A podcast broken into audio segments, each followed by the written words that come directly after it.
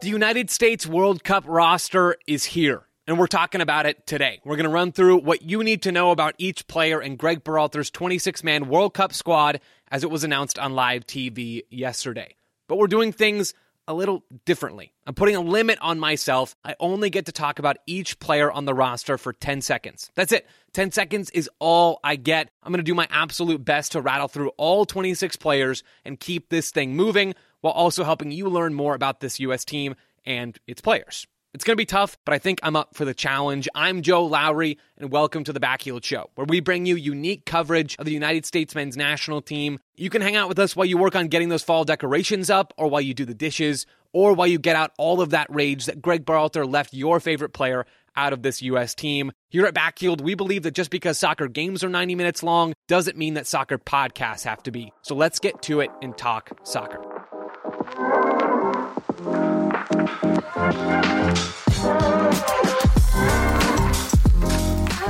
Okay, we're going to start with our goalkeepers and work our way up the field position by position. The timer is primed. Let's get started with Matt Turner. Matt Turner is the best shot stopper in the U.S. men's national team pool. He's a brilliant player between the goalposts. Not as good with his feet, but could be a real X factor for the U.S. at this tournament. Okay. All right, that was close. Let's get into the next goalkeeper here. I'm going to go with Ethan Horvath next. Ethan Horvath can be a useful player for this U.S. team if they need him. Hopefully, for Gregg Berhalter, he doesn't end up needing to turn to Ethan Horvath. Okay, that one made it in under 10 seconds. Let's go to the next one. It's going to be Sean Johnson. Sean Johnson, I thought played really well back in June for the U.S. men's national team when he was in that camp over the summer. I think he's a decent shot stopper and he's better with his feet than Matt Turner. He's a good veteran presence as well. And that's my timer on Sean Johnson. Let's move on to the defense. Let's get to the center backs and start with Walker Zimmerman. Zimmerman has great hair. Uh, he's willing to bring the ball forward out of the back occasionally. Not the best passer, but he's capable in that way. And he's good in the air defensively. He's been a rock for this U.S. team. All right, up next we have Aaron Long. Controversial, Aaron Long, in some ways, not great with the ball at his feet. He's not someone you want to try to break down a low block. He does has some have some recovery speed, excuse me, and he can help you defend in behind a high line.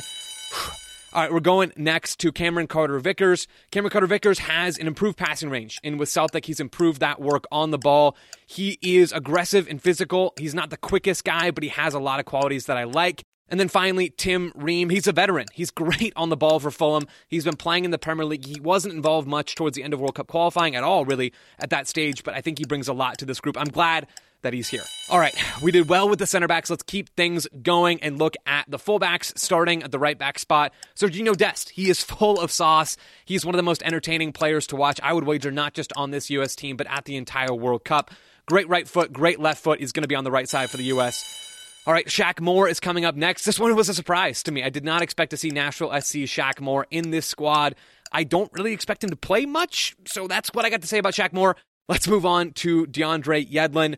Yedlin is a World Cup player. He's been at the World Cup before. I don't think he can do a ton really to help this team at this point on the field, but in the locker room, I think you have to bring someone like Yedlin into this group. Moving over to left back, we're starting with Antonee Jedi Robinson. Antonee Robinson gets up and down the left side of the field like really nobody else in this U.S. pool. He's the only true left back on this squad. I think ideally for Berhalter, he would play every single minute at this competition. Moving then to maybe the backup left back, it's Joe Scally. Scally's playing in the Bundesliga for Borussia Mönchengladbach. Brings a lot, good on the ball, not the fastest player, not really someone you want trapped in 1v1 defense either. All right, that was that was close. We're going to keep things going here with the midfield. In defensive midfield, we have a couple of different names, starting first with Tyler Adams. Adams is everywhere all the time. He is this team's anchor. Defensively, he's a great counterpresser. Not someone you want to really have to break a lot of lines with the ball, but can keep things moving and is really valuable with this team. Moving on to Kellyn Acosta. Acosta is the backup to Tyler Adams. I think for the U.S., ideally, he's not going to do a lot more than that, but he can also pick up some spot minutes at the number eight. He's not the most mobile guy, but can do the job just fine, basically. All right, then getting into the number eight spots, I have four sort of in this group for me. I know U.S. Soccer listed seven midfielders. I'm going with four here and leaving Brendan Aaronson for the winger. So more on him later. First up is Yunus Musah. Musah is so smooth on the ball. He might be my favorite player to watch here for the U.S. Plays with uh, Valencia in La Liga and could be primed for a big money move after this tournament. Weston McKennie. McKennie is a set piece threat. If you need to know one thing about McKennie, it's that he is very dangerous in those dead ball moments. Also, can show some great flashes in possession and is useful in the press. Then we got Luca De La Torre. De La Torre has been dealing with injuries for Celta Vigo in La Liga, but his status on this roster is an encouraging sign about his recovery. Hopefully, he can be involved and pick up spot minutes at the eight. And then the last name that I'm going to run through here is Cristian Roldan. I, I, think this is a locker room selection. I don't think you can make a great argument for Roldan being in over Djordje Mihailovic, Eryk Williamson, or even maybe a couple other players, but he's liked in the locker room based on everything I know. All right, that was that was the midfield group. Let's then push on forward to the wingers. First up, Brendan Aaronson. I mentioned him earlier. Really quick, aggressive presser. He's everywhere all the time, just like Tyler Adams. There's a reason that both Adams and Aaronson are at Leeds under Jesse Marsch. All right, that's Aaronson on then to Tim Weah. Weah is like the one kind of true winger in this US poll. Maybe Christian Pulisic is that as well. But Weah is great at getting behind. He can go north south or east west. I think he's a real asset to this team. Christian Pulisic, I just mentioned his name. Let's talk about him. Pulisic is this team's talisman. In so many ways, he is the face of this U.S. men's national team. He started the U.S.'s exodus really from MLS academies or, or youth academies in general to Europe. Okay, that's that's all I get for Christian Pulisic. Uh, Gio Reyna is the next one I think we should tackle here. Gio Reyna might just be the best player in this entire pool. He is a generational talent. If he wasn't so injury prone, everybody around the world would already know his name. Maybe after this World Cup, they will.